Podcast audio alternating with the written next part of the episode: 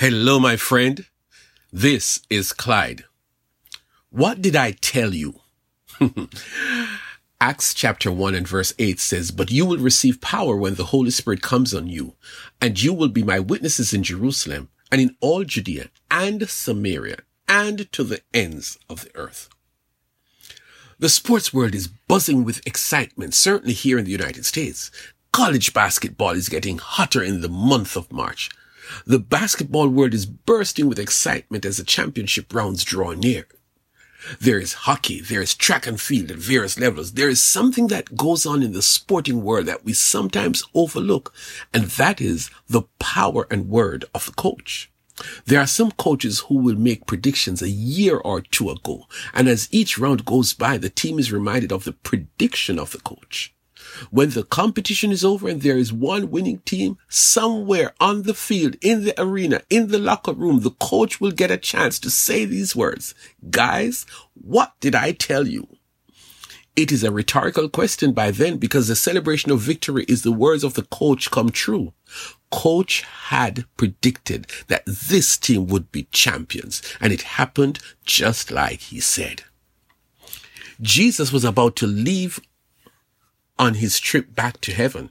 He had been on earth a little over 33 years and it was time to go back to his home. He had accomplished what he came to do. He died on the cross to take away the sins of the world. But there was one big thing that was yet to happen. How will he take away the sins of the world?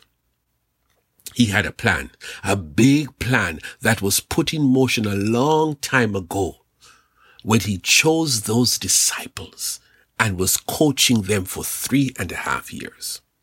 Well, that day on the Mount of Olives, Jesus was going to release the last big part of the plan. He had the personnel. He told them earlier what they were going to be doing. He had identified the starting place. Now he was going to give one final instruction. They were about to hear of the power that will drive the movement. But you will receive power when the Holy Spirit comes on you, and you will be my witnesses in Jerusalem and in all Judea and Samaria and to the ends of the earth. Jesus was a visionary. He selected some ordinary people to do an extraordinary assignment, to lead the program for him to build this church with people from all over. Look at the layout. These guys were going to start in Jerusalem. First of all, many of them were from Galilee, but let us wait and see. Then they were going to go to the wider world of Judea. That is ambitious given the few of them. Then they were going to land in Samaria. Did he just say Samaria?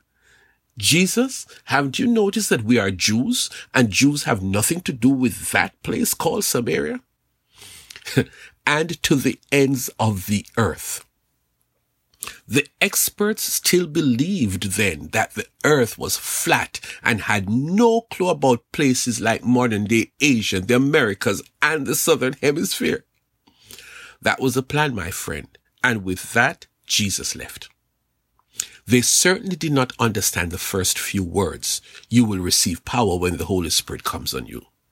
How will we win the championship coach against all those big teams that have dominated the competition for years, you guys will have power.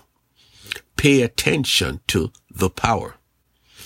Well, first day that the Holy Spirit arrived in Acts chapter 2 was a day called Pentecost. This could not have been organized by any committee. It was the day when thousands of Jewish people from the diaspora were in town for the religious festival. The Holy Spirit arrived in a most dramatic manner never seen before. The band of 120 people who were in an upper room, they were empowered just like Jesus said, and it drew attention to where they were.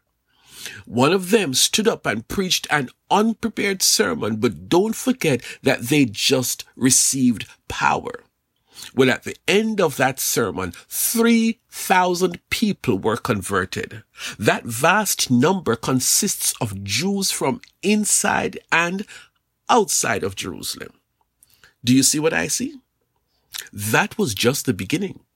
For the next several months, the movement spread like wildfire in Jerusalem to the extent that there was a powerful and determined opposition with one goal, crush this Jesus movement. What did Jesus tell them? If the opposition gets so great that life is threatened, some people will have to run to, for their lives, right? Well, watch this. Some ran to Judea. That was familiar territory. It was okay for Jews to relocate to Judea. But it is when some of them had to find refuge in Samaria, that is when it grew crazy. Jewish people who were converted to the Jesus movement found themselves in forbidden territory in Samaria. And the minute they landed in Samaria, they were preaching up a storm about Jesus and converting these forbidden people. What was driving this crazy expansion of the Jewish movement? Jesus told the team that you were going to be empowered by the Holy Spirit. And this is what was happening. Not long after, one of the Jewish guys named Philip had an unusual experience. He met an Ethiopian government official and he got that one man converted. And did I tell you that the man was on his way back to Ethiopia, Africa? He took the message to where? One of the far ends of the world. And that was just the beginning of the spread of the Jesus movement. 2000 years later, that movement is still growing. Jesus had told the guys on the day he was leaving that they would receive power and they would cover the world with the gospel of Jesus Christ. Their minds could not figure it out, but they had submitted to Jesus. The gospel has penetrated the lives of people all over the world for 2000 years and Jesus' word is continuing to happen. And how? The power of the Holy Spirit is still working. What did I tell you?